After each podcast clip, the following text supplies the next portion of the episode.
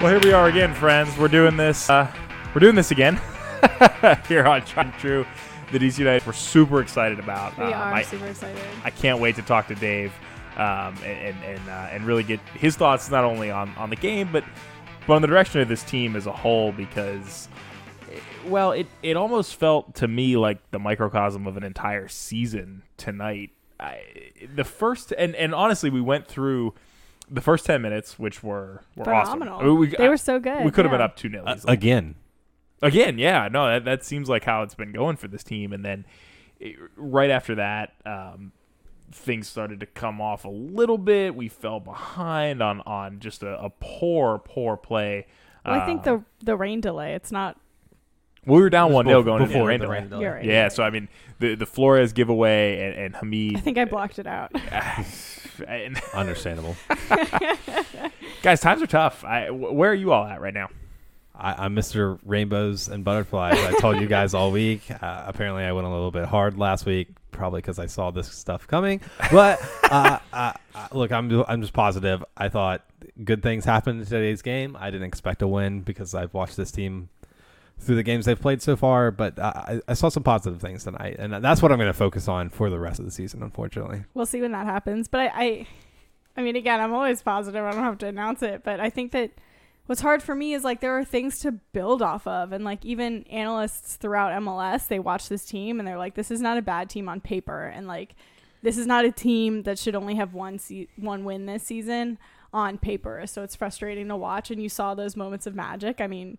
Kevin Prada Paredes almost put one in in like the first minute, and like, I, I thought he was gonna. it's little things like that that just like don't go our way, which is obviously like something that the team is doing wrong because they all don't go our way, but it's just like so frustrating. Well, I was just gonna say on, on Kevin in in the first minute, I think I looked at Sam when that happened, and I was like, I was gonna run my happy ass down to Audi Field and be score and be cheering right outside Yeah. if Kevin would have scored that goal. it was a great ball in, oh, just a little bit behind him. Uh, and it wasn't his only chance on the night. It I know, wasn't, He had a no. couple. Uh, it, it looks like he's a little raw. He could use a little bit more time. He's like Kid 17. 17. At- yeah. at- no, no, no. no. At, at game speed, taking those shots because it's different in practice, and then you get out there in the game where it really matters, and suddenly there's a ball that's a little bit behind you. That's not perfect like it is in practice, or, or the ball comes to your chest instead of your foot or your head, and Oh, and, and, Uh. and we'll get into it more later. But you know, to your point, Sam, about having several opportunities of magic where you could have something great happen, that's great. And having opportunities is you know, it's a game of numbers trying to create opportunities. And opportunities lead to goals, and that happens. But there's still too few opportunities. You know, after this first 10 minutes, we expected DC was really going to be on the front foot, having lots of shots, having opportunities throughout the game coming down the stretch though you know new england was out shooting dc united really until the game shifted and we were a man up and really trying to press to get that equalizer it just wasn't a full 90 minutes of offensive football that we were expecting yeah, which is also frustrating because at the 90th minute, you know, we went down to two defenders. and Higuain comes on, who can obviously like score in those moments and create brilliance out of nothing. So I, I wish we had gone for it a lot earlier. Yeah, the stats on Twitter uh, are- not great. If you're on Twitter and you're listening to us live, I would recommend that you guys uh, continue on this feed and not really scroll through your DC United feeds because Opta Jack is letting us know this is the first time the uh, New England Revolution have won at DC United for the first time since 2013. And well, generally we don't want comparisons to that year unless we're talking about the Open Cup, right? Um, eh, but similarly and uh, similarly uh, ugly we're seeing just even worse stats here. This is the first time the Revs have scored multiple goals in an MLS game uh, since uh, about a year ago in, a 2-0 win against NYCFC. So, and, and that that to me is a bit tough to hear because DC United have played well defensively um, most of this season. I, I didn't exp- I, I didn't see two goals conceded at home tonight. I, I, think that's a sign of the times. The Revs are getting better. Uh, so, man, it hurts to say because DC United was also linked to Bruce Arena around the same time. Uh, but which was a shocking. I mean, did you want to bring Pablo in Bruce Arena though? uh, if it means reliving those glories, I mean, the Banners have years from when he was coach. Um, I I would have taken it in the Revs. I've gotten The U.S. said that too. And, significantly better. Mer- I mer- mean, mer. That's kind of my opinion about Bruce Arena as well. oh man, and this analogy is Olsen Klinsmann. you said it. Oh boy. anyways, anyways, uh, Arena's got them coming up, uh, and so I, I think DC United were really good, except for those two chances tonight. Well, he's he's got them coming up, and, and of course he obviously was suspended tonight, which caught all of us off guard. Uh, the the arena suspension. Uh, Richie Williams, former DC United great and, and inaugural coach in Loudoun United history, um, was was on the sidelines now to field. Uh, familiar digs for him. He spent a lot of time there uh, with with Loudoun for, for a couple of a couple of games last season. Um, and, and, by the way, just in, in, just a few minutes, we are expecting, um, as usual, to cut live to uh, head coach Ben Olsen's press conference, as well as Steve Birnbaum will be joining uh, the media here. So that's the the media availability we're expecting tonight, and we'll cut there as soon as those guys are available. It looks like we're just awaiting Ben coming to the podium. But if you're listening live right now on, on Twitter, on YouTube. Um, we definitely want to know your thoughts uh, on, on, tonight's game, on the state of the team, kind of where we go from here. Four games left on the schedule as it stands today, and of course, a lot more to be announced. But you can join the conversation by using the hashtag tried and true DCU uh, or jumping in the YouTube live chat. And after the press conferences, we will open up the call in line. But for now, it looks like uh, head coach Ben Olsen is at the podium um, looking for uh, some an indication that he's ready to go. Uh, and we'll cut live to head coach Ben Olsen's press conference here uh, on Tried and True, the DC United postgame podcast, presented by Heineken. I'd say the, the, the set piece is um, not good enough, right? You know, it's uncharacteristic of us, and uh, they're a big team. Uh, they're, they're, it's they're definitely dangerous on set pieces. So uh, if you're not uh, really uh, super dialed in and, and uh, you're not perfect in those they can they can catch you. So they they caught that uh, they caught us on that and the other one's soft. Uh, it's pretty simple. So we you know uh, shot ourselves in the foot a little bit from uh, from a conceding standpoint. And then we have plenty of chances throughout that game to uh, certainly get something out of the game, if not win the game. Uh, the first 15 minutes, again, plenty of chances. Just uh, you know, uh, again, a little bit of the same story of not being able to see uh, see the play out. but we'll, we'll, keep going. The, the reality is, from a soccer side, from a tactical side, f- from a identifying who we are standpoint, that's getting better. Uh, every game it's getting better, and um, but we are what needs to you know kind of be enhanced right now is our ability to win uh, and, and, and be winners, and uh, so making the plays that matter uh, on both ends, uh, whether it's you know again seeing out some plays and and making the plays or, or dealing with. Um, uh, you know, again, set pieces in this scenario and and uh, the the poor early goal. But overall, some some really good performances, and I was happy with uh, pushing the, the, the the structure that we were in. It, it uh, I, I, think we had a, a, a better idea of how to attack, and the personnel uh, we had on the field uh, for the most part had had good performances. It's unlucky again. Russ, I, thought was very very sharp early, and then he goes down. Uh, then then we we give up that goal, and then we have the the lightning break. So it was definitely a fractured game, but there there was enough out there to get something out of it. Great. We'll go to Pablo next. Pablo, go ahead.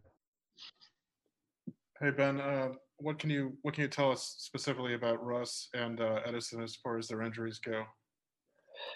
Yeah, I, I don't see either of them being able to turn around and be in Philly. Uh, one's uh, seems like a hamstring on Russ, and Edison uh, didn't. Yeah, we'll see. Uh, Edison didn't didn't look good. So we, are um, our thoughts are certainly with him, and, and hopefully he he didn't get his bell rung too hard. We'll go to Emily Olsen next. Emily, go ahead. Hi, Ben. Speaking about uh, Russell, he is a different player, obviously, than Brillant. How much did having to take him out of that back three and put Brillant in uh, change the game defensively for you? Well, they're they they're different profile players, and uh, they have different characteristics. And for this game, we wanted to go with uh, uh, Russ's skill set back there and some of, some of his passing ability and, and uh, joining the attack. And uh, again, it was it was uh, I felt pretty sharp when he was in there, and but you know you have to adjust. And uh, again, it was bad timing, but that those are those are the breaks. And then I actually thought Edison right before he got uh, hit, he was starting to starting to cook, and it was nice to see um, him on the uh, uh, moving and shaking out there and, and creating plays and adding into the attack and, and setting players up in advanced positions to get service. And so I, I thought he actually had a pretty pretty good day, and uh, it is uh, that, that's going to probably uh, he's not going to probably be available here for a, a game or two, but um, overall, yeah, it was a, a it was a choppy night in that way. We'll take one more question. We'll go to Jason Anderson. Jason, go ahead. Uh, hi, Ben. Um, it looked like after a, a, pretty good start there, you had the stoppage with Canouse uh, going down, getting treatment. Um, and from there, it seemed like maybe the team lost their way a little bit. Was there anything in that, or was it just a, a tactical thing, a mental thing? What what occurred towards the end of the first half? I don't know, Jason. I mean, the, the, the, it, it was they had two two good attacks there. Um, they they had some possession. Um, I think if you run the film back, it wasn't as, as good as you thought. Uh, we fouled up a play for their goal, right? And um, uh, and then we we, we uh, gave up a set piece, and there was again one or two little structural mistakes that our players made uh, that uh, they ended up getting, you know, a, a chance or two.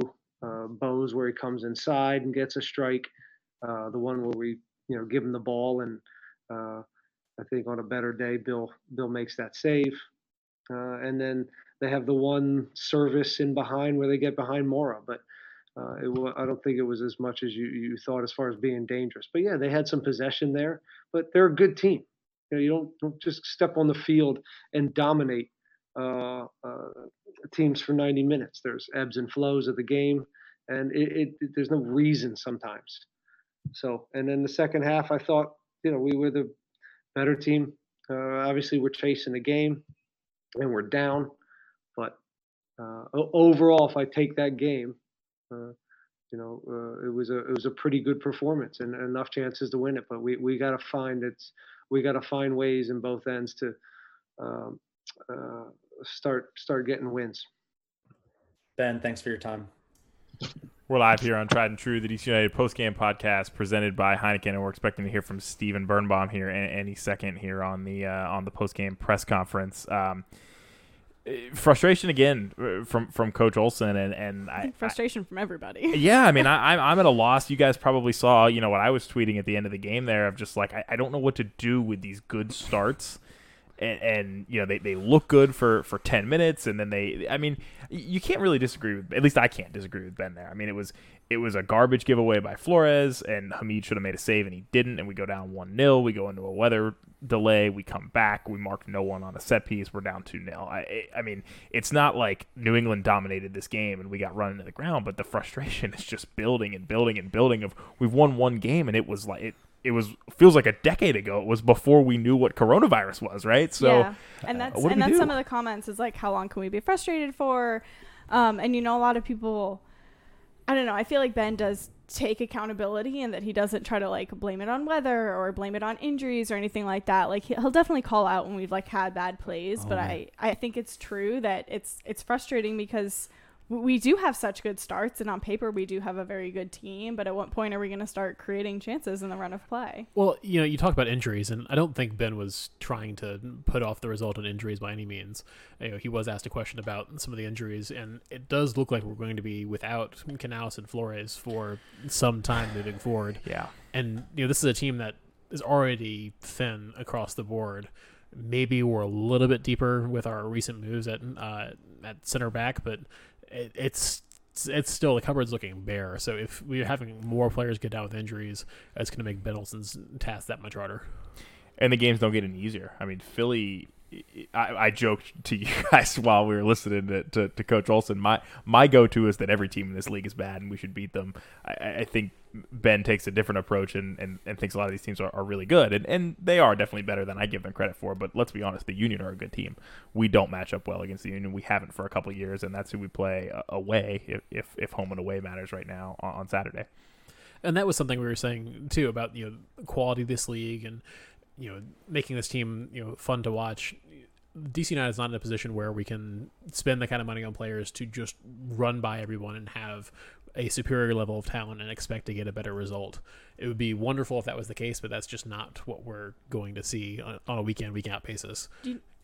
I've said for a long time too, though, like we haven't had somebody on the field who is able to pick this team up when we're scored on, and like you can only blame so much of that on the coach, but I don't know, you just don't. You can see a lot of times when we get scored on, everyone's shoulders slump, and like there's a definite drop in play for at least twenty or thirty minutes, like depending on when the goal is scored, and then usually we pick it back up and have that fire back by the end of the game but there's nobody on the field who really gives us that oomph. And like Wayne Rooney did it for a little bit, but we just we just don't have that right now. And I don't think you can blame that on Ben because you really do need. And you know he talks about leaders in the locker room and stuff like that all the time, but you really need that leader on the field, and we just haven't had it. Who do you put that on? I mean, the guy wearing the the armband wore it I don't think- before Wayne. You're Uh, right. I don't think you need to wear an armband to be a leader, though. I don't think you Oh. need to be in the front of the room to be a leader. I think that onus is on everybody, and anybody on the team can step up and be that. Yeah, I don't know if that lets Birnbaum off the hook entirely, Oh, but I think no, you're that's right, not Sam. what I yeah, meant. no, absolutely. I, I think I think you make a great point that you know anybody can really step up and do that, and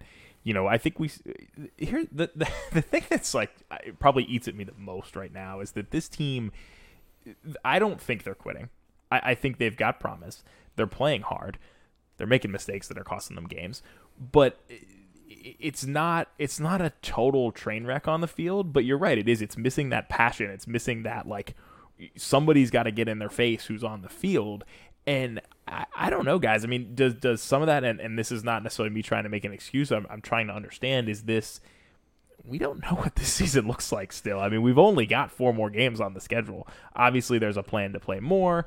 It looks like almost every team is going to make it into the playoffs. We said that that everybody would make the knockout round in Orlando, but I, I mean, it's a it's a tough year to put on paper, and I wonder if that's why there's not a little bit more of a spark in these guys. Of we there's no sense of urgency right now, and I think that's because we don't know when this season really ends, at least to some extent. You're right, and perhaps that would have been different had we won our first two games of the season and had we gotten a little bit more results in Orlando. Maybe it would feel like there were a little bit more to play for, but I mean, I think I think that's warranted because especially if you listen back to some of our interviews with the players and some of the interviews that they've done otherwise, they're saying that they don't want to play meaningless games. Like they want what they're doing to mean something, and if they already kind of feel like they're out a little bit, but they also don't really know what they're out of, I that that's probably a valid point. It's still not the And opinion I'd want my professional soccer players to have because Right. it's it's your job to go out there and win. But I, I I see where you're coming from. And I don't think it's necessarily a question of passion. I mean, it, that's never an issue that we've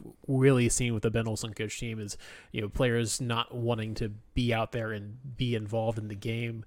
I think when you have a situation like that, you have players who stop going in hard for tackles, kind of just let people run by them, and you really start giving up awful, awful chances.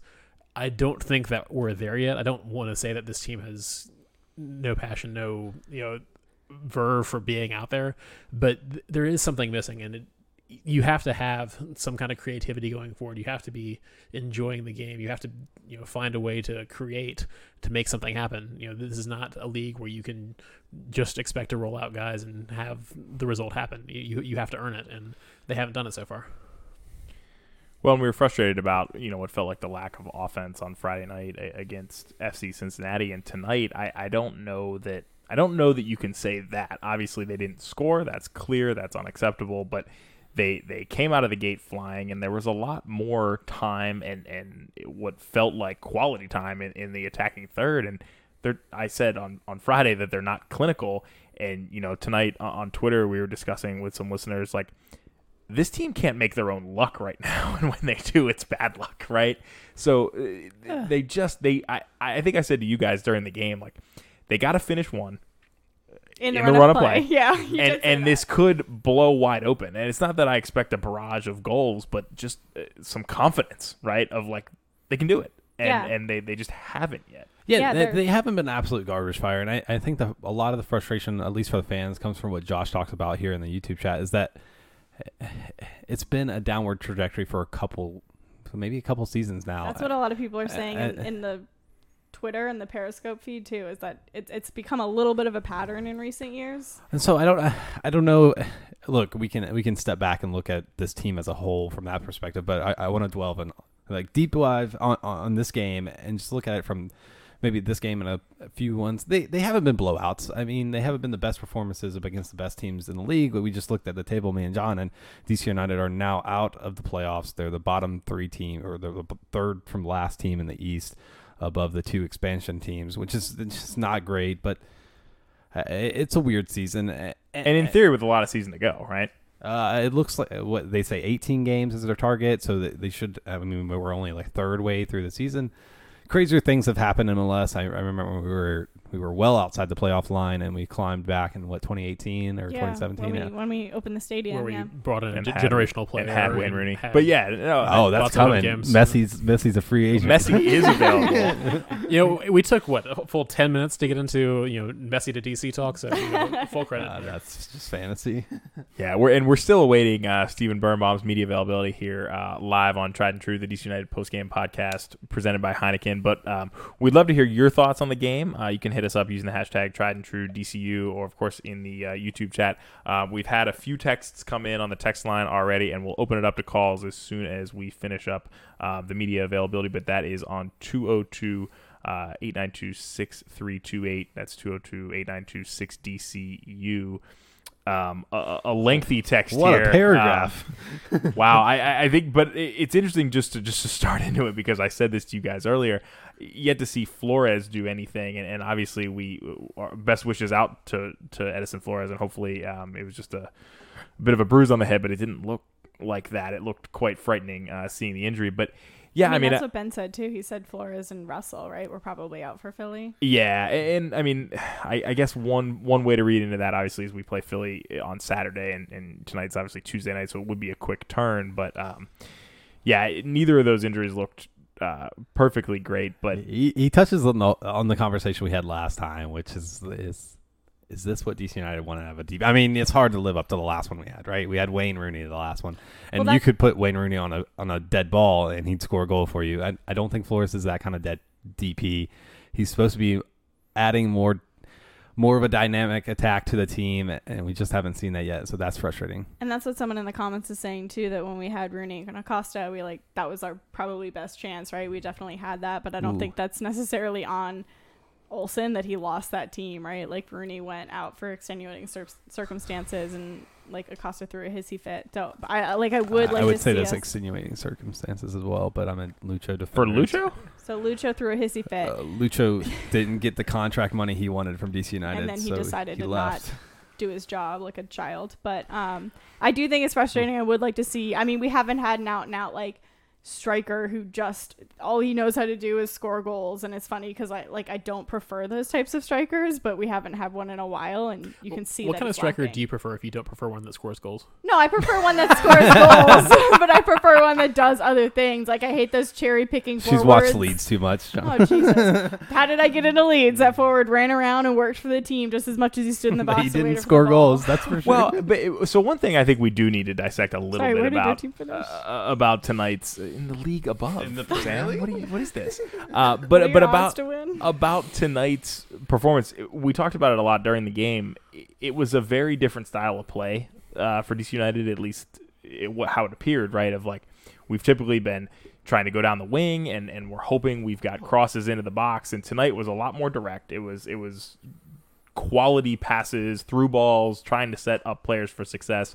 Ola obviously was was had a great ball in by Gressel, uh, delivered we on had a platter. chances. Oh, Like, for sure, they we definitely created had chances chances, tonight. and that's what I said when Ben was talking a little bit. Is I was like, "There's a difference between like."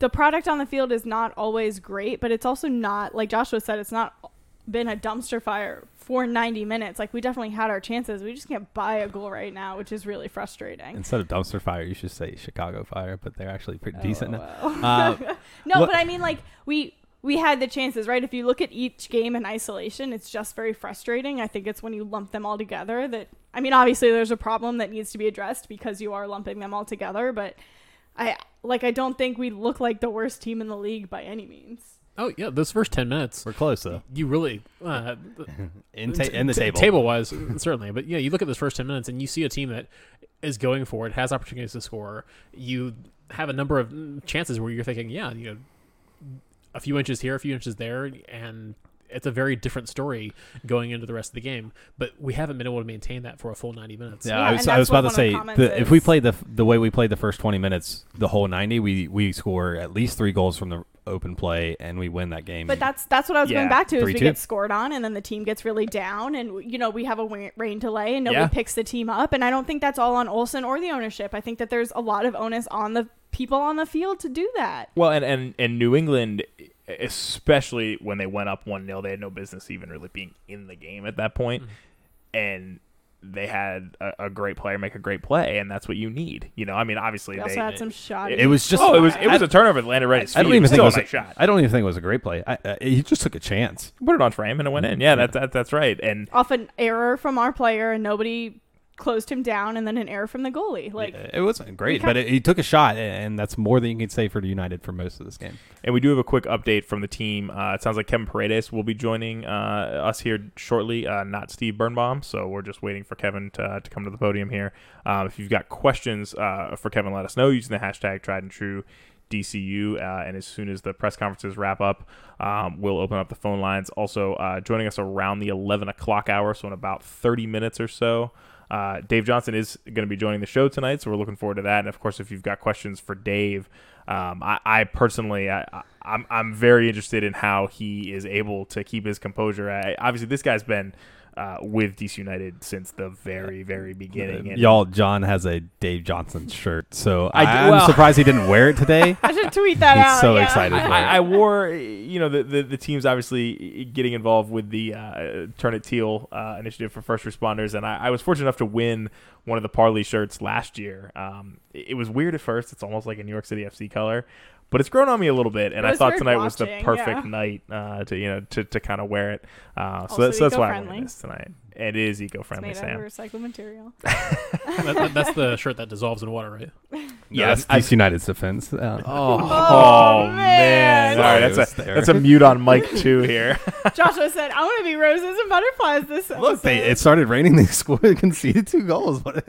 No, it- it's right on. And you know, looking back at some of the stats from the game, I was surprised to see that DC actually held the ball for fifty-seven percent. So you know, almost two thirds of the game. I was shocked that we had most of the possession. Yeah, it did not feel like we did. and yet still got outshot 13 to 12 you know doubled up on shots on goal that was not what you expected from the way this game came out and this is what we have been really talking about this entire show is why can't we put this together for a full 90 minutes what does it take to actually make that happen because really we didn't see a major tactical shift from new england it wasn't Yeah. a substitution that we couldn't handle or a, a full on formation shift it just seemed like the team wasn't able to put it together for the full game and I'm at a loss, and it seems like the team is at a loss too. So yeah, I mean, where do we go from here? I know we're about to go to press, and I'm like hesitant to get into a big conversation about it, but like, where do we go from here? And that's that's a lot of the questions in it. Is that it has been a little bit of a pattern, right? So what what do you do to break it? Well, and it's frustrating that again, you know, the only the only goal we saw tonight obviously came from from the spot. So still goals in the run of play are a challenge for this team. Uh, but it looks like Kevin Paredes has joined us at the podium, so we'll send it live to Kevin Paredes. Some quality chances um, in, early in the game, and then also throughout the second half. Um, what was the level of frustration not being able to knock one in, uh, aside from the penalty kick, and then having that man advantage at the end and not being able to capitalize? Yeah, it's for me. I don't know about the other guys, but for me, it's quite frustrating.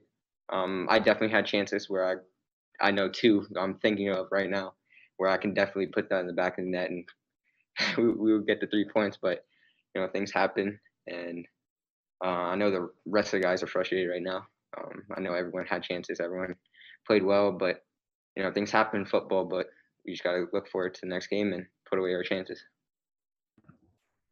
Thanks, Kevin. A reminder to raise your hand if you have a question for him. We'll go to Jimena next.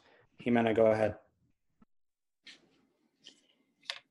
Kevin, how do you consider your connection with Asad on the field? ¿Cómo consideras tu conexión con Asad en el juego, en el campo? Yeah, me and me and Saad, we're we're close guys, close friends, and um, we connect well. Uh, sometimes we have miscommunications on the pitch, but other than that, I think me and Yamil, we're we're tight, we're solid, and we know each other pretty well, and we have that creativity that can, you know, really make an impact in the field. Great. Thanks, Kevin. We'll go to Charlie Boehm next. Charlie, go ahead. Hey, could you talk about the uh, the formation, what the shape you guys came out in, and what you're hoping uh, to do with that, and what that has asked of you, and, and how you feel like that's going so far? Yeah, our formation's kind of, you know, based on how uh, how we going against our opponent, and it's all about, you know, everyone getting the right positions, everyone staying focused, no matter if you're playing in a different position, like myself. Um, I think if everyone did a good job in their position, and we just need a couple of pieces. And I think coaches, you know, really getting the formation down, and we're all getting the formation. And happy to see that we're we're learning, we're experiencing stuff, and yeah, pretty much. Thanks, Kevin.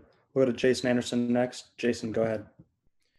Uh, hi, Kevin. Uh, you've now played a few games down in Orlando and then this road game uh, last week in Cincinnati. But this was the first experience playing at home at Audi Field without the fans. Um, how was that as an experience overall for you? Yeah, you know, not many kids get this opportunity like myself. So, you know, fans, no fans, I, I make the most out of the opportunity. I'm grateful that the coaches believe in me, uh, the players believe in me, and um, they think I can get the task done. So it gives me extra confidence when I step on the pitch.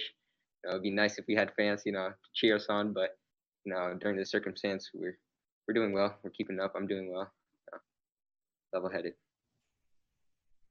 Great. Thanks, Kevin. I don't see any more questions, so appreciate your time, man. Thank you. That's Kevin All right, Paredes joining uh, the media tonight here on Tried and True, the DC United postgame podcast presented by Heineken. And, and, and props to Kevin. Obviously, we've we're big fans of Kevin on this show, but um, the only player to talk to the media tonight uh, after a tough loss in a in a tough run of games. Um, He took ownership of that too. He said, Sure "I had did. two chances, and if I had put them both away, we'd have three points," which I think is is really big for a 17 year old kid in his first start, what fifth appearance to do. Well, And looking back on his That- sorry, that's what I meant. Second start. And looking back on his two chances, you know, you had the first one in the first minute, ball a little bit behind him. You would love to see him. That was a tough chance. Get his body turned around, but that's a tough ball to hit. You know, behind your body. The second one, I think we would all like to see him go in with the head and you know try to even just a lighter chest. yeah, we too. we hit on that. It's just game time. He doesn't have experience, and, and I think it's a little absurd for him to be a little bit. I think it's he's being a little bit harsh of, on himself. I think that that's what you need though, and that's what Uh, some people in the comments were saying is when you need someone to take ownership and bring that like creativity and bring that spark into the team. Like Ke- they they see that Kevin potentially has that, and obviously, Yeah. in, in you know so few games that I'll he give you that, but uh, we have players making a lot more money on this team, doing a lot less, and I, I think we should. Oh, you're right. Demand them uh, to be held accountable before we can demand the Yeah. 17 year old. It's a it's a tough question. Like you said, like you know, this is the player who we get a chance to talk to. You know, he's the one answering the questions. There's only so many ways you can answer it. You, you certainly don't expect a player like him to come out and say, "Oh yeah, you know, I'm just a Kamara kid, kid out here." so you know, I, I- I do don't want to get too down on him for how he answered the question. You know, I Oh, I'm not trying to get. out I'm there to- giving him praise. I'm not giving. I'm not Yeah. down on him by any means. I think that was awesome that he took that on himself. I, I'm I'm frankly a bit surprised that he was the player that took took media availability tonight. But we do have a question uh, from John on Twitter. Thoughts on Donovan Pine's performance tonight? I think he's. I think he's done really well. I yeah, gosh, you guys have given me so much crud the past couple you know, couple days because I didn't give him man of the match last game because look he, he had a close header to almost score again, and, and he did decent on one on one against Lacadia a few times, Eh, but he showed that again, and that's what you kind of that's what I need to see from him. And hopefully Ben Olsen needs to see from him to consistently get starts is this consistency of being able to defend one on one because that that's not that's not easy for a new MLS player, especially when so many of the attacking players in this league are are way more valued than defenders. Uh, and he, he's done a good job. I, I think Pines probably des- deserved the start over Brillant tonight, and, and I'm glad he got it because he, he backed it up. Yeah, and I think towards the end of that game, obviously everyone was really focused on getting another goal and getting at least a point out of this. But I think that we had two defensive players in the back line, right? Donovan was one of them, and at one point they took a throw in, and it was basically one on one against Donovan, and he was able to shut that down. Like I think he did a lot of defensive work at the end of that game when we really needed him to to not go down by another goal, and I don't think that will be largely recognized because people are just frustrated we didn't score. Well, and let's talk about that lineup decision a little bit too. You know, decided to go three at the back. You know, putting Pines and uh, Birnbaum out there, two guys that we would expect to be playing center back, and then you have Canouse playing at the right center back role, which is a little bit out of character for him. It's not something we've seen him play before for DC United. Instead of a Brillant, instead of you know our, our new acquisition uh, from Columbus, kind of an interesting decision there. So we have a question right here.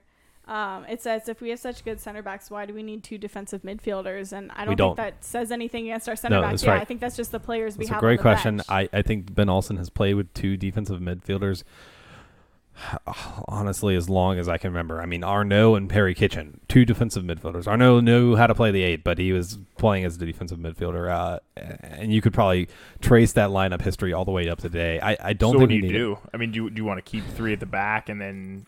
I, Well, like. I think where do the you go from there? intention was to be able to press more as a team, and I think you saw that a little bit more at the beginning of the game. You saw that we really were playing with just three, and at, at times they were even pushing. And you saw that in the last game too.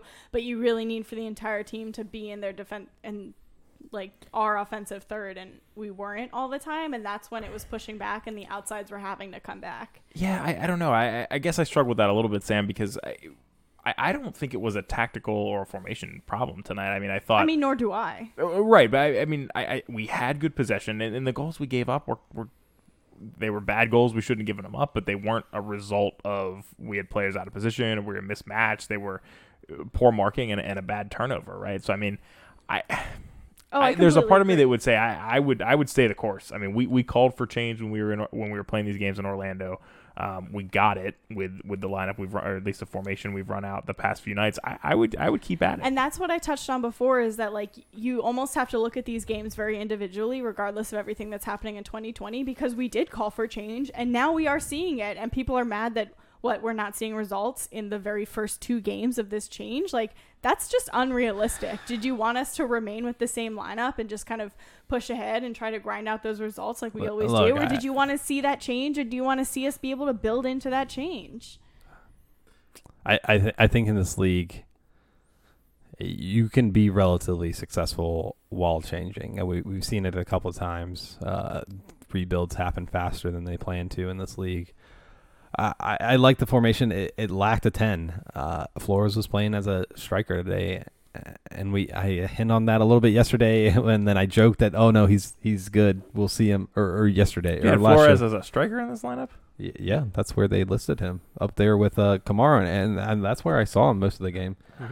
Um, wow, I I I don't. I mean, that's obviously the wrong. I, I guess I'm mostly surprised because that's obviously not where you deploy him. But maybe that's because he's been crap as a ten this year I, too. yeah, I, yeah, I, I think it, maybe it is. Maybe it is. Maybe you do play him on the left side of Kamara, and and then you bring Paul back and you play him on the right side of Kamara, and then yeah, you got to find something at ten. I, I don't know. Well, we, I we don't have the creative spark in the midfield. I think the lineup shows that we played a flat three mid three midfield, and I, I can't argue against that. It, it looked like all, at least for the first part of the game, Paredes, Moreno, and Felipe had permission to do what they wanted to do in midfield, or or we played a D mid and two center midfields. Yeah, and I agree with you, Sam. I, I appreciate that the coaching staff has decided to make changes, try to make adjustments, and you know, to some extent, our format doesn't really allow itself to really be reflective and saying, hey, you know, this is how it's looked over the last couple of games.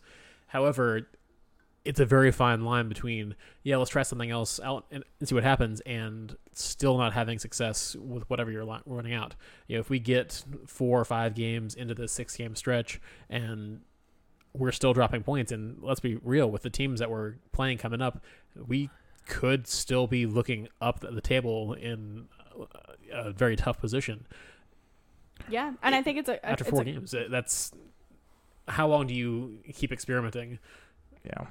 Oh, and I think it's a it's a mystery to or it's a shock to no one that we don't have a deep offensive bench, mm-hmm. right? And like that's what we just said. That's why we had two defensive midfielders in front of three center backs, right? Never mind. I won't bring it up. I. I I know it was coming. Well, listen, we're live now on Tried and True, the DC United post game podcast uh, presented by Heineken. We're obviously at a bit of a loss here. Um, we- we'd love to hear your thoughts. Uh, so if you'd like to share them with us, give us a call 202 892 6328. That's 202 892 6DCU. The phone lines are open. Uh, and joining us here in about 15 minutes or so, uh, Dave Johnson, the voice of DC United um, since since the very beginning, will, will be coming on the show, and, and, and we're gonna ask him um, sort of where, where we go next with, with this roster, this team at, at, at this time, because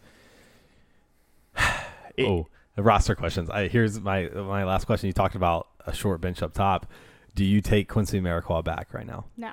oh, I, Oh. I yeah, absolutely, I would. No, I don't. I loved Why? some Quincy Amarikwa. Why?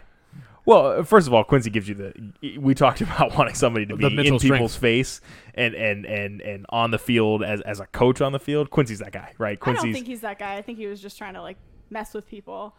I don't know that he lifted the entire team on his back so much as he was like, I'm gonna make a meme out of. well, he didn't play a Zardes' face. whole lot. He, So- he got buried Zardes, behind uh, Wayne. So but- what player would you want? Like like uh, you're Dave Kasper. Where do you get this backup striker? Well, I think it's hard because the entire world Barcelona. right now is like pretty much locked Uh, down. on their Sam, you said this the last show. Orlando City just signed a striker from Brazil. Like it, it transfers are still happening. We're Uh, also all mad at our Messi's- European teams for not signing Messi's right now. about so I don't think that you can look at one team and say they made a signing. Wolves and think that Leicester are two of the three the flow teams. has shut down. Wolves and Leicester are two of the three teams in the Premier League who haven't made a transfer. This the window is open. Players are moving. That's not an excuse anymore. No, We- I think that's completely legitimate. Players are moving, but not at the rate that they used to, and not at like the big prices that they used to, because well, no one the- knows their budget right now. I mean, I, I think, I think the point Joshua was making is DC United are in jeopardy of not making the playoffs. When if you have a pulse in MLS, you make the playoffs. So the the window is open. No, and I- there I there agree is with that. funding available. I mean, Is there? I, I think we've seen this team make a number of cost cutting moves over, over the past few months. You're like there has to be money available right. somewhere. And I would assume that we would have Uh, seen it by now. I, I don't know if we know that that money is available. You know, certainly you look at it and say, hey, you know, Wayne came in and left, came in for. Oh, there's a, there's free. about Like, five million between Lucho and Wayne, right? there's plenty of salary dollars if they choose to use them. You know, but given the kind of arcane MLS roster setups, you don't really know how much of that they actually have available to put on. And I don't necessarily want them to just throw money at the problem and hope that's going to do it. I agree, and I think John made the point that we just built a stadium. You know, we just introduced Loudoun, and we just created them a stadium. I think Yeah. that we're not all privy to DC United's books, and I think it's very easy to say you just need to spend money, but I think it's more complicated than that. I, I think the simple answer, uh, kind of beating around the bush, and you can use the pandemic as a, a oh man, I didn't want to do this this show, uh, is that there's no return on investment for good soccer right now. You don't get more stands in the fan. DC United pl- gets more people in the stands when they have a better team. We've seen that Sure. because we're in the stands when it's empty against Montreal, and then when we're in the stands when it's full in the middle of the summer against LAFC Sure. when both teams are undefeated. And there's just no point in having good soccer right now because it doesn't matter. You're going to get the same TV rights money that you would have gotten otherwise. So I think, yeah, hundred percent agree, A- and I think we, you know, I was, interested in the answer to the question you initially posed, which is if you're gonna make a move, who do you bring in? And so I, I do want to go back to that, but but you guys ended up at the place where, yeah, we, we talked about this, you know, before offline. I, we have to talk about all the investments this team is making off the field. I mean, obviously, Loudoun United, eh, they're fun to watch. They're they're, they're not getting results, but they're fun to watch. They did obviously get a result uh, just just over the weekend. because they, they play the kids, and that's what a lot of people in the comments are They've- saying. Why they've also brought the kids in, But too. I also, It's- it's I also don't think playing an entire team of 18 year olds will get us the result, right? I think Right. that we've seen Kevin make a lot of starts, and I think that's proof that Ben will play the kids when they show that they're ready. And I just don't know. You know, Yow has had a lot of great starts. You know, I don't know that he's super ready. Obviously, Moses is in the team right now. You know, Donovan is even still like one of the younger kids who's been brought in from Loudoun. And he is also getting the time right now. So I don't think just starting all four of them will be the answer to our prayers. And I do think that that's an investment that pays off long term. You're seeing it a little bit now, like you said. You listed off a number of players who have made their way onto making the 18 or 23 or whatever it is now for the first time. uh, that's an investment that will pay off longer term. It's something that a number of times we've seen players with the first team that we would love to see get some minutes, but just weren't quite at that level. Having that that second team having opportunity to get minutes, you know, grow and develop a little bit and show what you can do there. I think it is going to be a huge asset. It's just not something that pays off immediately. And as fans who are watching game today and seeing us go down to a Revs team that we are used to handily beating, what you said the last time we lost to them at home was 2013. That's right. I, it, it's frustrating to watch other teams come in and beat us because the Revs are not in a better situation than we are as far as resources, as far as funding. Yeah. So so let's let's turn the question just a bit because I I mean we got to talk about it, right? Are are we okay? And I actually I think I saw you know the Barra Brava asked asked a, a similar question during the match. Are we okay with? Oh man.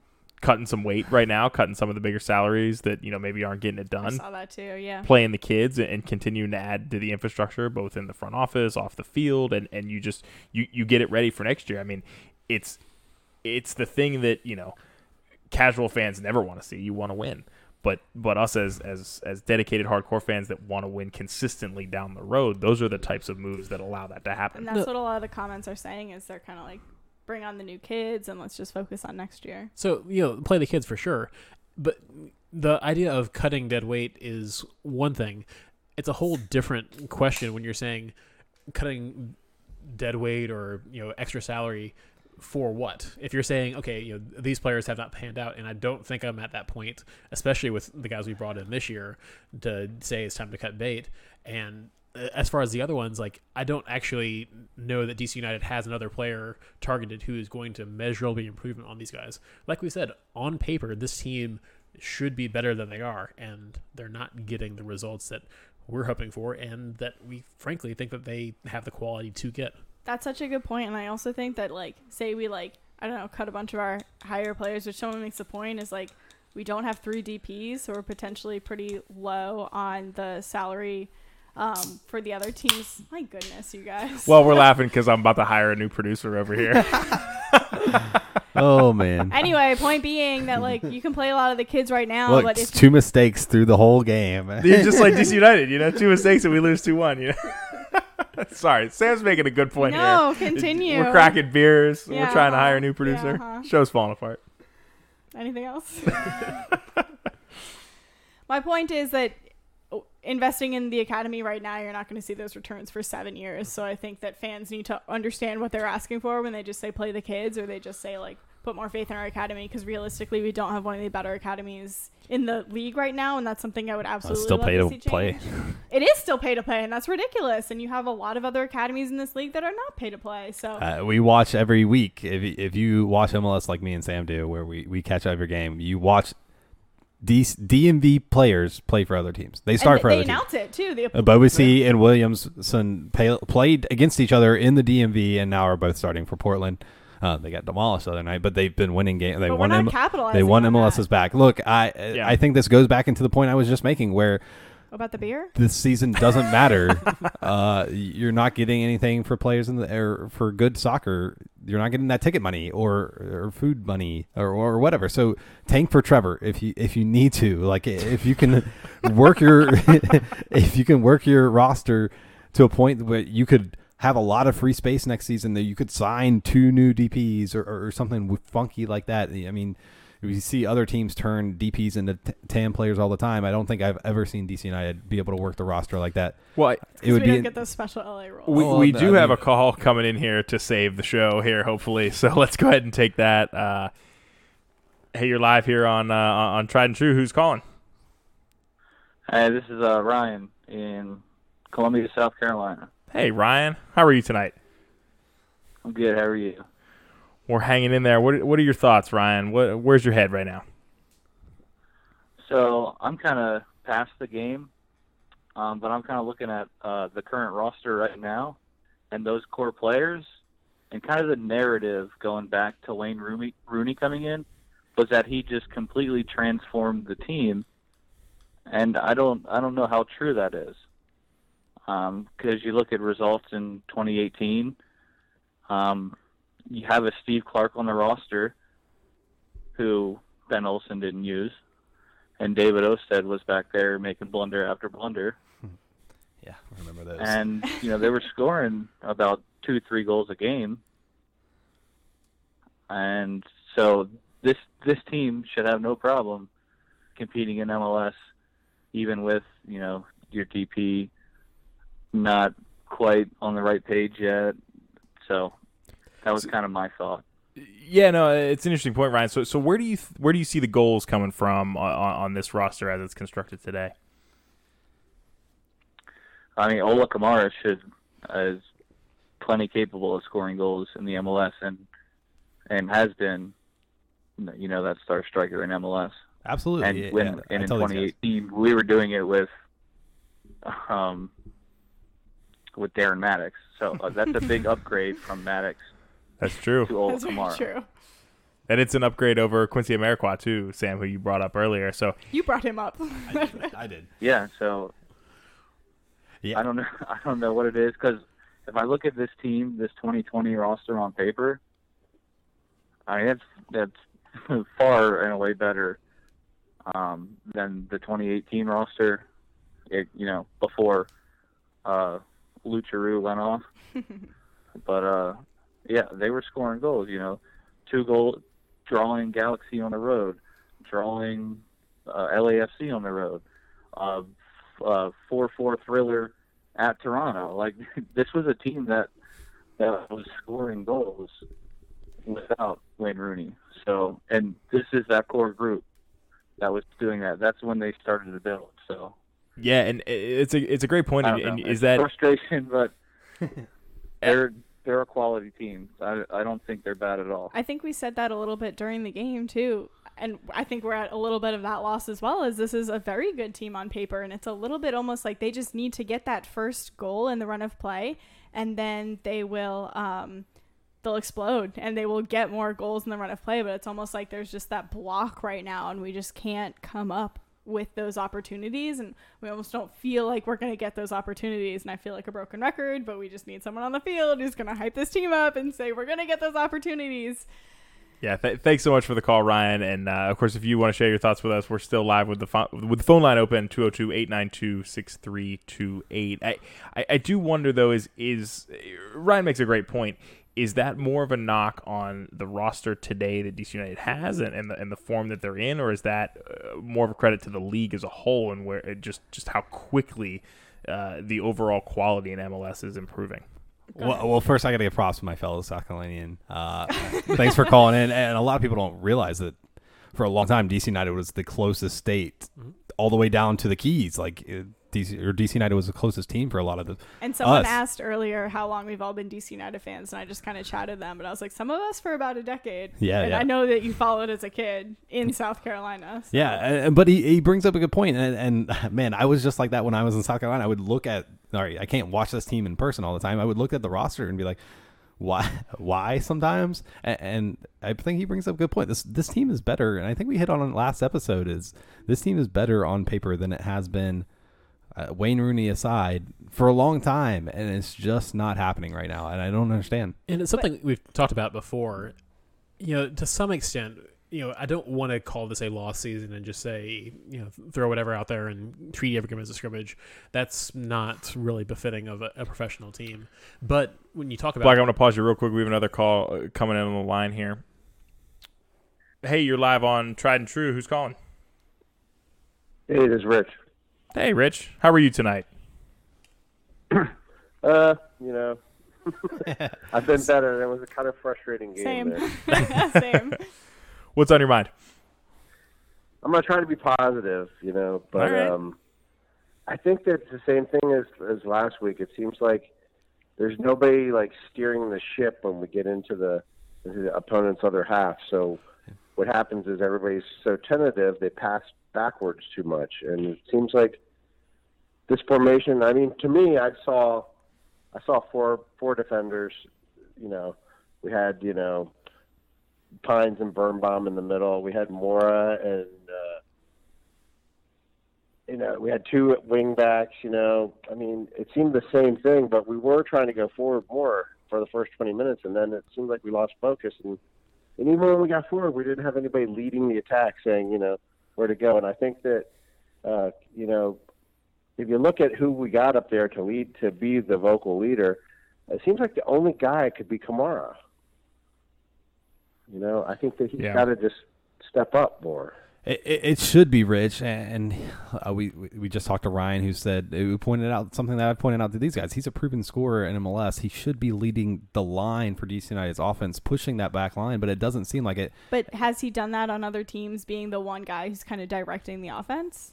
He he has been the t- he, I mean, I know he's the guy scoring, but is he the guy who's like kind of directing? Usually, that you except find for a little bit of time midfield. where Ibra was with LA Galaxy with him. He played it on the left wing there, but besides that, for Columbus, he played the nine, and he was supposed to be leading the charge. And uh, like Rich said, there was there was in the first twenty minutes there was people making runs off the ball. And, and DC United seemed to not quite pull the trigger on those passes. They're, they're a little bit risky, uh, and you could lose possession, and uh, but you could be in on goal.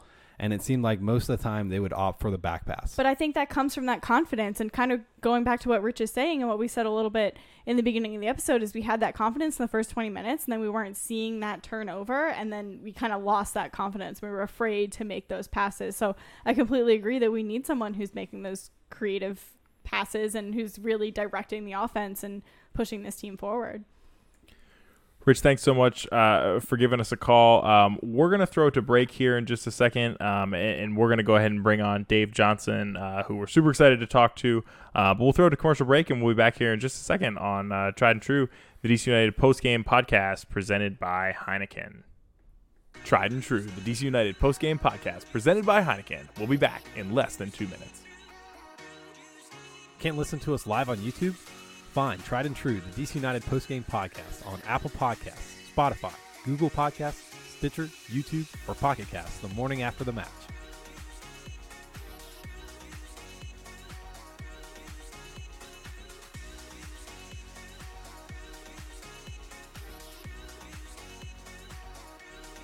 Tried and True, the DC United post-game podcast presented by Heineken. We'll be back in less than 90 seconds.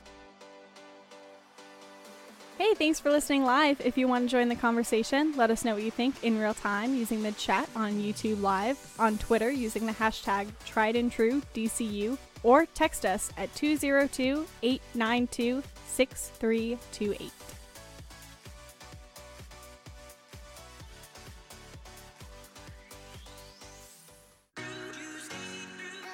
Tried and True, the DC United post-game podcast presented by Heineken. We'll be back in less than 60 seconds. Let us know what you think between games on Twitter at hashtag tried and true DCU or email us at triedandtruedcu at gmail.com.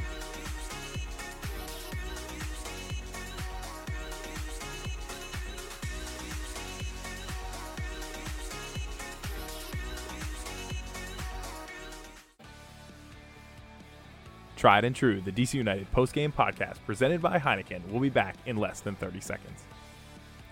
Thanks for listening. If you like what you hear, go ahead and give us a follow on social media. You can find us on Instagram or Twitter at Tried and True DCU. Again, that's Instagram or Twitter at Tried and True DCU.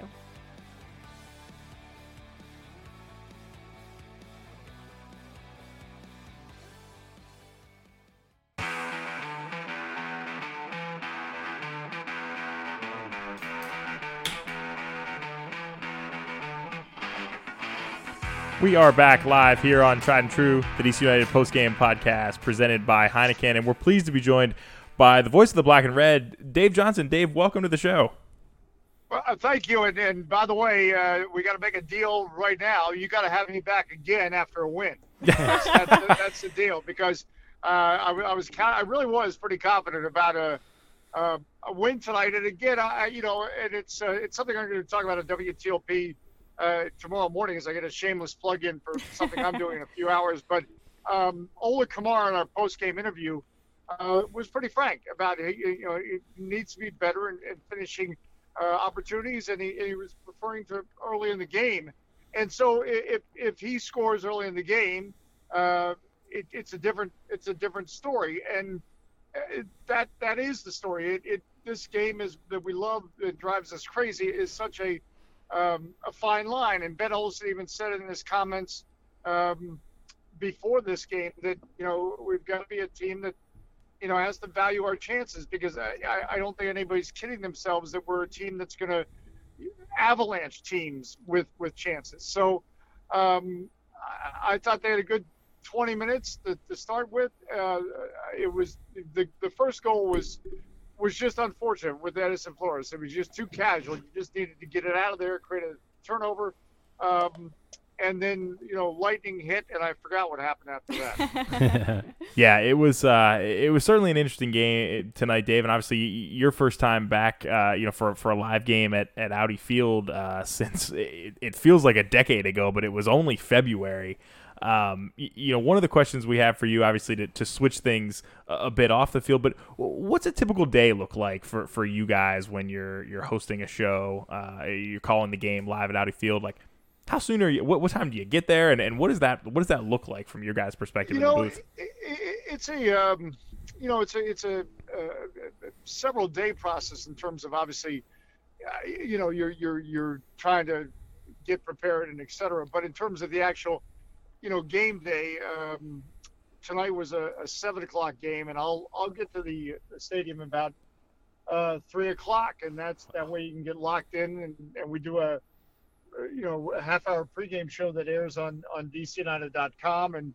um, uh, and so we we really go on the air at, at, 6:30. So you know a lot of it starts at three o'clock, and sometimes there's there's uh, uh, interviews to do ahead of time or pre-production, but I get there. That that may seem you know early for a seven o'clock kickoff, but it's amazing how fast time flies when you have things to do.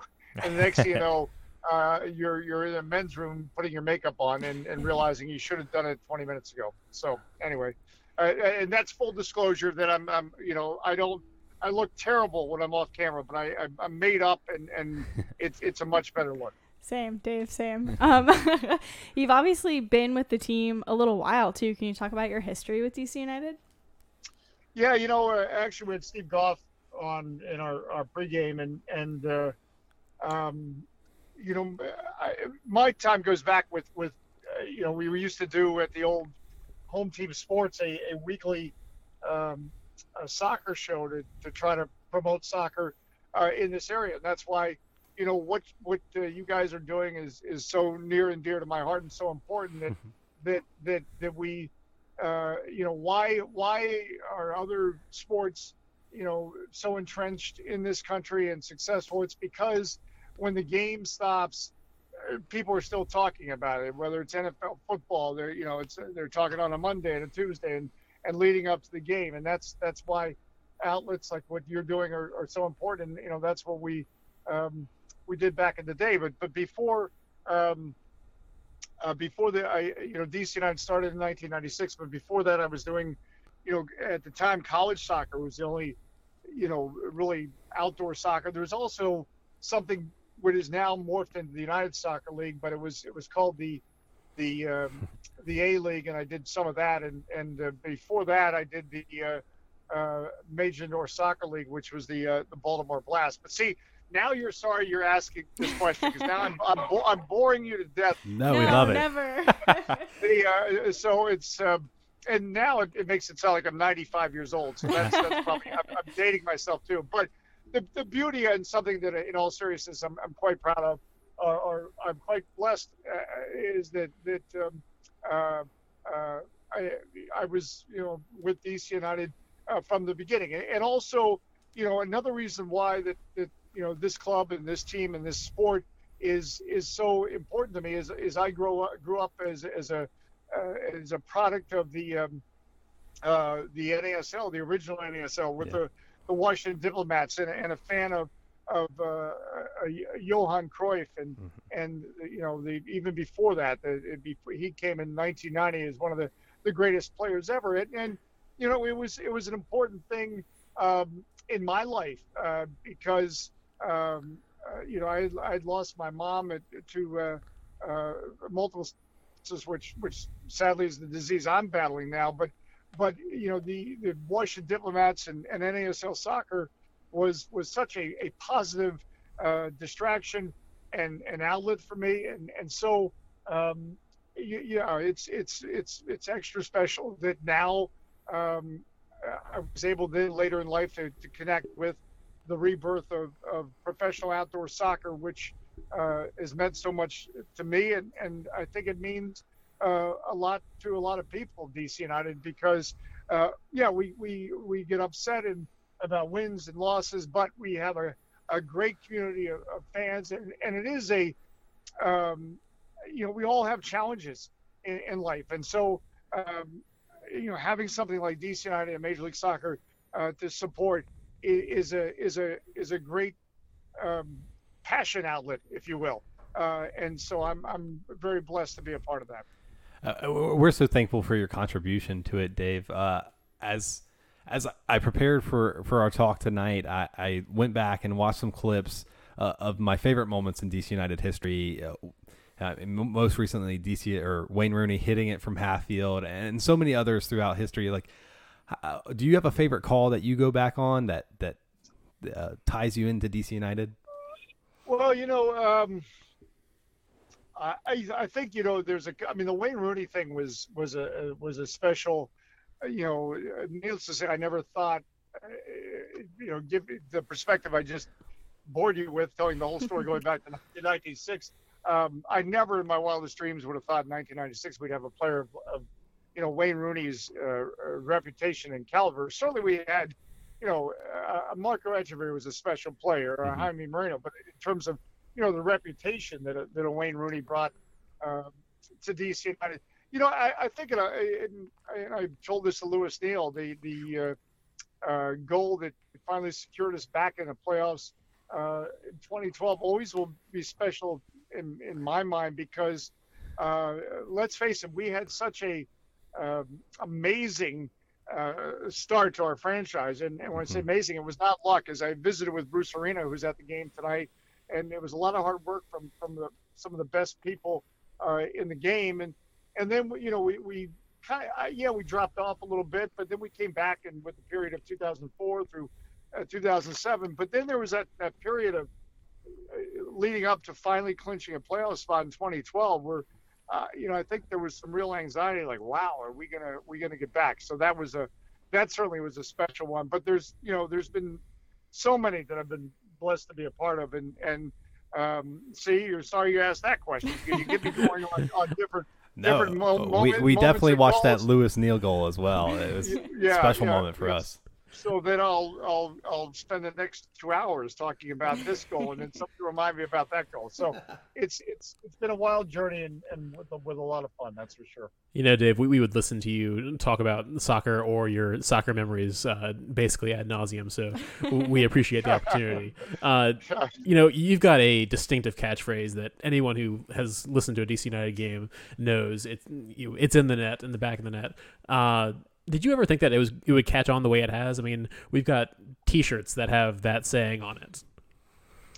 You know, uh, I, I really didn't. I also didn't. You know, I, have also gotten received criticism for it. So I, I Oh, wow. didn't think I didn't think that was was whatever. I, I mean, it was never it was never meant to be. uh, it was never meant to be. It, it just happened. Um, and it's it's almost like I I I have a phrase when I did the Wizards about you know with the three point shot, it's it's there. Yeah. And you know, is is uh, is as sure as I'm sitting here alone in a parking lot talking to you at 11, 10 in the night, I, you know, I never, I didn't create that call. And in fact, people have asked me about that call. When did that start? And I have no idea. And I just, but then people started reacting to it. And then I did start to notice that I was calling long distance shots more that way. And it was funny. It was, it was going back over uh, to try to find a, the last time we had beaten the San Antonio Spurs in San Antonio. I'm talking about the Wizards now Mm-hmm. and it was it was all the way back in 1999, believe it or not.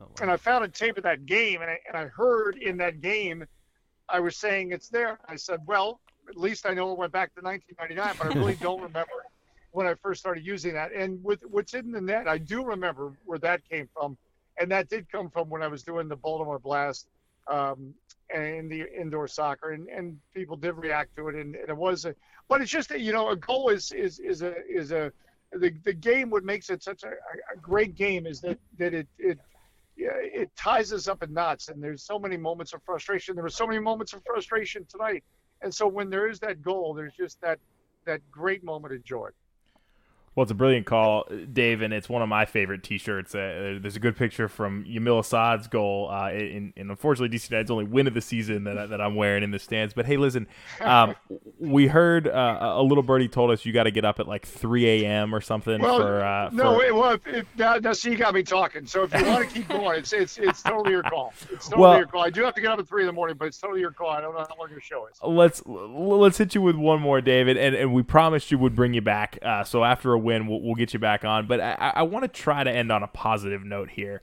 Obviously, as we said, you've been with the team since the very beginning, and there's a lot of positives off the field that we've talked about on this show right now, like Loudoun United coming into fruition, the new training facility. The team's obviously built two new stadiums. So, what would you tell some of our fans that are that are just that are struggling right now to to, to get behind this team and, and, and need a little hope to cling on to?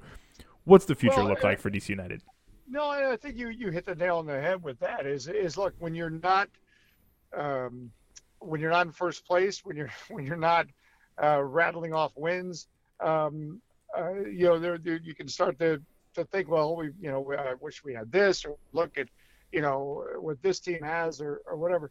I, I, I think what what what needs to be said and is clear is that that um, um, DC United's commitment, and this is not me talking for the club or the ownership. This is just how I see it. As you just said, Loudoun United. I, if you would have told me ten years ago there'd be a USL team affiliated with, I, I wouldn't have. With a stadium, you, I mean, these things don't just happen. I mean, it, it's there, and they certainly don't happen in, in DC. The fact that this ownership group was able to get a stadium done in DC where it was done at Yeah. the confluence, which I always have to look up and make sure I'm using that word right. the the, the An- Anacostia and, and Potomac. Uh, you got to be kidding me that that's that's where it ends up and that's where they got it done. I mean, people will ask me from other places, well, how come the the Washington football team, you know, plays in Landover? And I said, well, you're, you're not going to believe the story, but the owner at the time, Jack Kent Cooke, with his own money, with his own money, which is not going to happen in the NFL ever again, wanted to build a stadium in D.C. and could not get it done. Go all the way back to the 1970s. Abe Pollin, one of the finest men I ever know, wanted with his own money to build the arena that the Bullets and Capitals ended Yeah. up playing in and couldn't do it. And then literally, uh, he wasn't literally dying at the time, but he was. Um, uh, it was. Are you still there? Yeah, Yep. yeah, yeah. Oh, we're here, Dave. Okay, good. No, so, I, We're it's in amazing Radford, how sir. many times. No, I, I- my phone just buzzed. It, it was probably my cue to get off the stage. I mean, you, got me, you got me talking too much here. But but he wanted to build an arena in the city, and again, he had to get it done with his own money, and that almost didn't get done. What is what we now call Capital One Arena. So this is a long way of saying that that this. I still remember Jason Levien telling me at the 2017 All Star Game, uh, we're we were close on Wayne Rooney, and I, I it's not that I didn't believe him. I just thought, well, yeah, but that's probably one of those things where there are half a dozen clubs that are going to say that. Well, Sure. he showed up the next year. you know, it, it would have been great if he stayed longer, but it didn't work out, and it was it was nothing the club did that he he left. It, it was it was a it was a personal thing. So, um, you know, it's always going to be challenged to to win in a, in a league like Major League Soccer with more teams and everybody competing.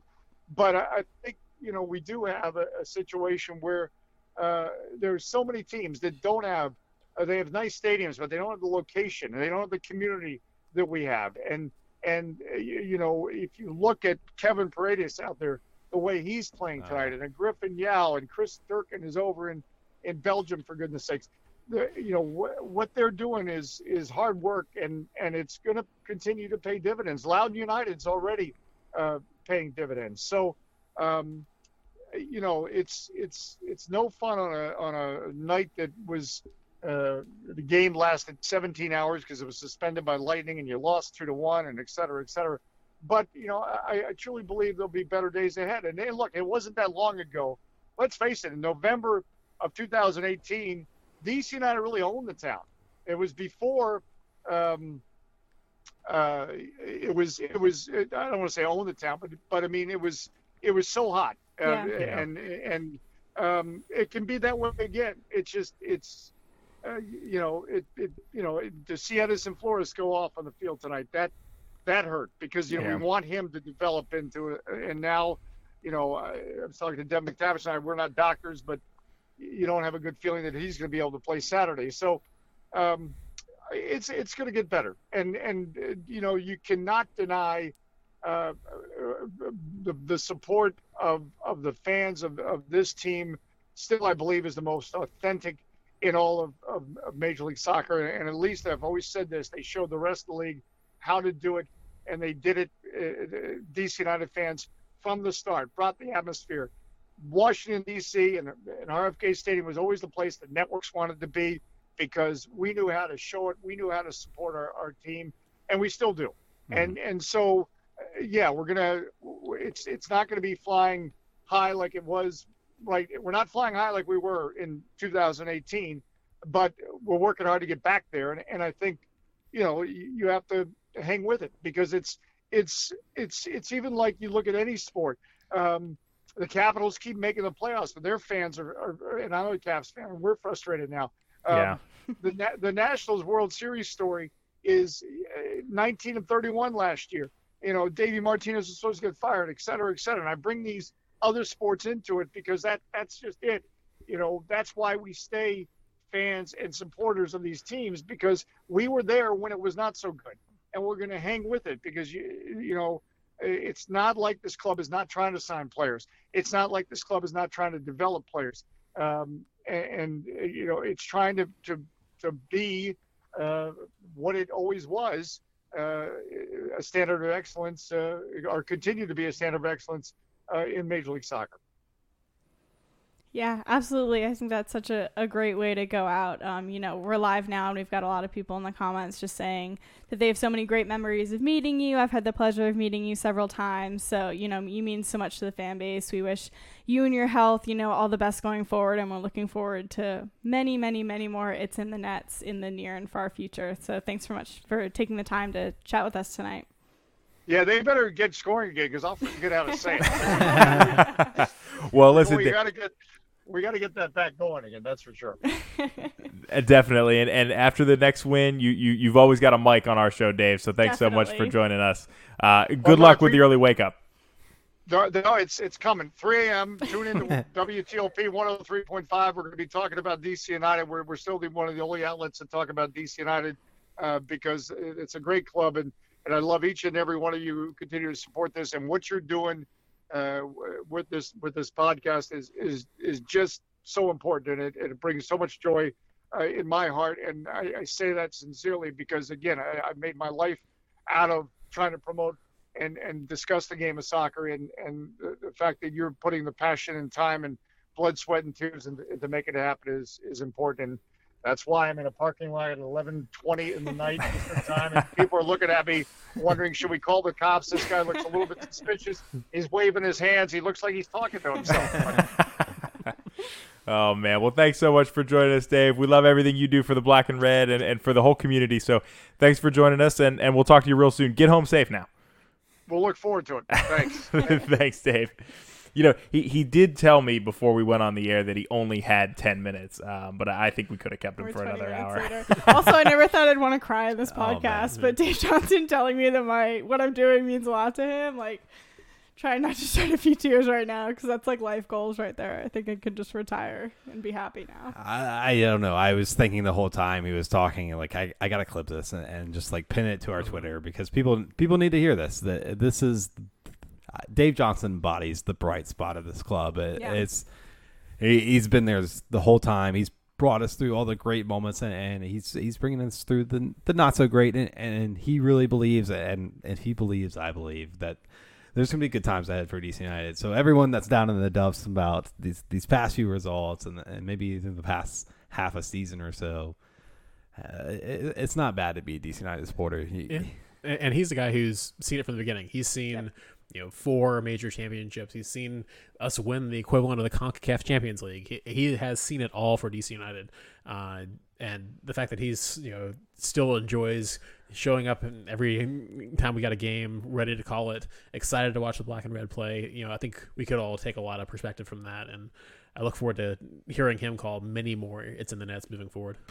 Yeah, and and to, you know to wrap tonight's show up, obviously a, a bit later than we had hoped, and and again we appreciate Dave. I I thought for sure he was at least you know making progress towards going home, but it sounds I like know. he could have potentially still been in the Audi Field parking lot. So probably owe him a drink the next time we see him. But listen, uh, Sam, you usually um, are caught off guard when I do this segment, so hopefully tonight you're prepped for it. We do have to name a man of the match. I, fr- I- we talked about it at the end of the game, and then I forgot the whole show long. So maybe come to me last. All right, we'll- Literally we'll- on the board right there. We'll, we'll, we'll cut Behind we'll me, cut thank Sam a little bit of slack.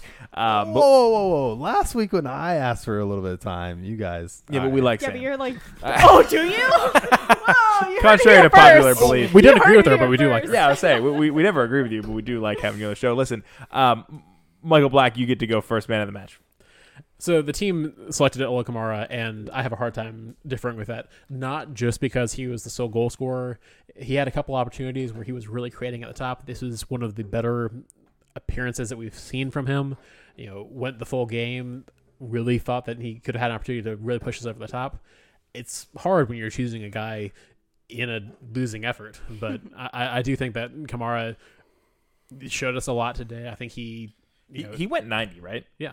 Well, that's, I mean, regardless, uh, I just wanted to point out that that's good to see from a health perspective. Obviously, this team's struggling with injuries, but that that's definitely progress as well. Sorry. Yeah, no, and, and you know, for a guy that you're counting on to score goals, to get up there and see it hit the back of the net, uh, it- it's a good thing, whether it's a penalty or whatever else. And he very well could have put another couple in the back of the net. And let's hope that this is a good sign of things to come. Joshua Morgan.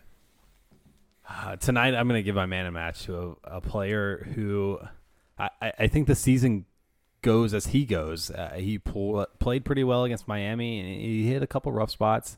Uh, but tonight, he created some chances and showed real promise in his position. Julian Gressel Oh deserves the man of the match. Hey, uh, look, he. I think he. I think the team goes as he goes. I think the better performances we can get out of Julian Gressel, the better this team will do. And I think the team played well when he played well today. E- every time there was a water break or a thunderstorm, you could see him talking to his teammates, trying to get him pumped up. I, I have a hard time giving man of the match to Kamar for uh, a PK the same Yeah. way I have the hard time give, given Pines uh, man of the match for for a 0-0 draw. I, look, I, uh, Gressel wasn't great today, but I think his that was perform- probably his second best performance. his, with DC United. yeah, uh, the Miami game aside, I think it was his best performance. He started. Yeah. He, he's doing well in the swing back position. I think the season goes as he goes, um, and hopefully he will continue to step up. I think that's totally fair, and I and I think that you know, as, as Sam alluded to earlier, you know, maybe Gressel can become that guy in the field that's getting in players' faces as, as he's it. with you know this team longer. You can and tell he's angry. I, sure, I, He and needs I- to turn that to his players though, and also like not only just be angry, but get them motivated. I'm so sorry to No, no. cut This you off. the man the like, match section, Sam. I think that there's one thing about just like getting angry with your players, but there's like a special characteristic to be able to lift the entire team up when they're all down. And I would, I, I mean, I would love to see Gressel have that. I haven't necessarily seen it yet, but I think that he did a little bit play that role for Atlanta. It was a little bit easier because like they won a lot of the games if he was playing with them, right? So I think it was Yeah. obviously easier in that situation. You know, and, and maybe the pastime guest on this show and only MLS Cup winner on the roster listens to this and, and starts to implement that a little bit in the style of play or in, in the team. I think you went off the deep end officially now. Oh, no. Only MLS Listen, Cup winner. I- he's, he's not wrong. he's not. he- He's not wrong. I, I I don't know if Julian listens, but I hope he does. Uh, and we certainly have him back on the show again at some point. But listen, um, I I think the only guy on the roster right now who's known for getting in people's faces is Bill Hamid, and, and the problem is that's not really going to help on the attacking end. Yeah. Uh, right, and he does need to get in his defense's ears a little bit after tonight. Um, it's always hard to give a man of the match uh, after after a loss. It's hard to give a man of the match after you've given up a couple goals. Joshua, I agree with you. It's it's it's even more difficult for me to give man of the match to Ola Kamara in this situation, who's had a great game tonight, showing a lot of promise. I, I'm actually going to give it to Donovan Pines again tonight. Um, I was thrilled with what I saw out of him. Um, I think he was he was the most solid defender by quite a bit tonight, and he's the youngest defender uh, out there. Also by quite a bit. Yeah, and, and so I, I think if anything, you know, and, and obviously Dave put us in a in, in a very optimistic move, eh, optimistic mood rather. But yeah, I'm, I'm looking forward to the future of, of Donovan spending more, getting more minutes out there. It sounds like that's probably part of the game plan right now, and and he's he's not making mistakes. He's making critical plays when we have to have them. Um, I, I don't think this team's going to keep giving up multiple goals per game, um, and and I think Donovan Pines is going to play a big role in that. Yeah, so first I want to say, um, Rich, who I'm assuming is the caller that we had on earlier, um, was really kind of agreeing um, with Joshua mostly. Um, you know, he said that it's it's a little bit hard to give it to Kamara. Um, he did look better, but um, you know, giving it for a PK is hard. He said Gressel did look really good. Uh, but I think I'm gonna have to go with his man in the match. I think the only person on the field who played a lot better um, than what you would expect from him is Kevin. And I know it was his second start, but I think that he made some key plays and he continued pushing, and there were a lot of runs.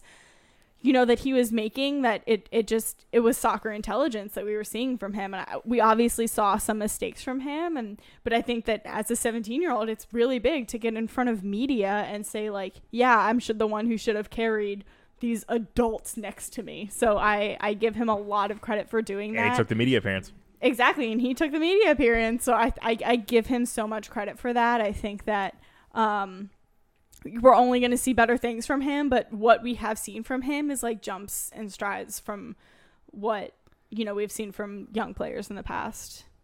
Just because it's a running bit on the show, taking a cop out during man of the match is exemplified by taking it from the chat. I didn't take it from the chat. I had it in my brain already, and I was just pointing out that someone No, in the no, chat I- agreed with me. There's a reason that either Michael or I sit in the middle of you two on this show I, because it look, I, get ugly. I agree with you, and that's why I waited for you. Uh, but I have to that's why I tease didn't you. cut you off.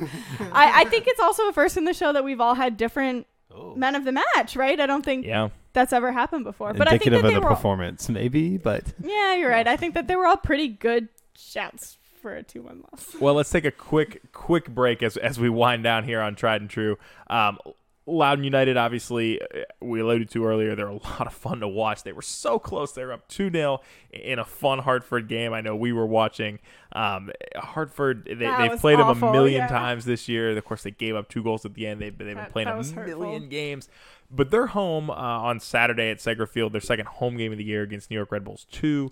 Um, yeah, tickets are available to that game, uh, which I, I am still I'm still tempted. At some point, I'm probably going to make it out there, donning the mask and and socially It, it looked distanced. pretty safe, and we saw a lot of people on Twitter saying that it Yeah. was very safe. A lot of people wearing masks. You could see that there was social distancing in the stadium. I, I want to see my man Mustafa play. It, it was Oh, so sorry. cool to hear his story. I mean, my dude was. he, he had to take a 24 hour bus ride to a boat to a plane to get over here from his To native for country of Niger to play for Loudoun. I, He's you young, love it. He's like 19. Yeah. Yeah, I, I, I mean, I, I, they're a fun team to watch. I'm excited to get back out there, and, and they got good breweries in Loudoun, which you know speaks my language. Um, speaking of local teams returning, the NWSL announced today uh, that they're back in just 10 days. Surprise with the fall series. But also yeah, not a surprise. um, the Spirit are in the Northeast group with uh, Sky Blue and, and Chicago, so they'll they'll be playing some games. It sounds like Segra Field is probably going to be the site of those games. They're, they've Sands, Rose Lavelle. yeah, Sans Sands. U.S. Women's national team. Uh, essentially, but uh, the- Potentially, Car- Kelly O'Hara will be making our way over. You know that they, their terms were a little bit Yeah. unrealistic. We weren't going to I- give I- them Hatch, but I've got it from my Spirit sources on Twitter that it will rain the entirety of all those games, so we might not actually see the Spirit play because apparently that's just what happens every time those teams play. Yeah, Eh, eh, but That's of course, weather there. That is, Eh, um, and obviously most near and dear to our heart. Uh, the Black and Red are back on Saturday night. We've talked about it a little bit earlier. Away to Philly. It's always a tough game. It's always a fun road trip that, of course, uh, we won't be able to make this year, um, which we'll miss. Um, but we'll be back here live uh, probably around 9:30, assuming the weather cooperates. Any thunderstorms, yeah. Who, who knows what's going to happen in 2020? Um, but we're looking forward to that. Um, we've got some exciting things. Uh, hopefully on the way for Saturday night show. We're not quite ready to announce it yet, but please stay tuned to our our, our social media this week as we'll, we'll be announcing something pretty exciting for an upcoming show, which we hope to have ready for Saturday. and where can you find us on that social media? Uh, yeah, you can find us uh, on Twitter at uh, Tried and True DCU, on uh, Instagram at Tried and True DCU. Um, if you've hung out with us all night tonight into the uh, 11:30 hour. Um, thanks so much for joining us. If you've got feedback for the show, tried and true DCU at gmail.com, of course, uh, is the email address. Or our Um, DMs are open. You can tweet us. We're, we're all ears. absolutely. Uh, we, we appreciate all the interactions tonight, some, some great calls. Um, Some first time callers. Yeah. I love it. After a, a loss, I love that people stayed up and chatted with us. Absolutely. Um, I think that's it. We're gonna send it out with uh, with with a little bit of Bobby wine, and we will talk to you guys here in uh, in just a couple days here on Tried and True, the DC United post game podcast presented by Heineken.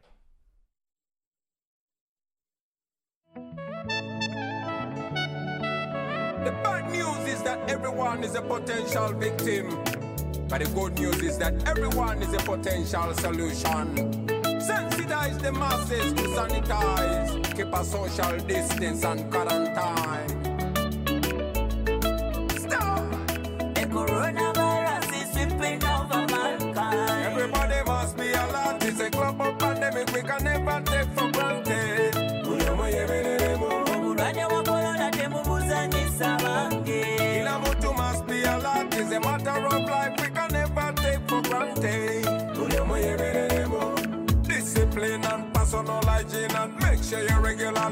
wash your hands. Keep a distance from everyone. Report anything like a symptom. Serious fever is a symptom. Dry cough is a symptom. Walkway tremor is a symptom. Itchy eyes and fluid.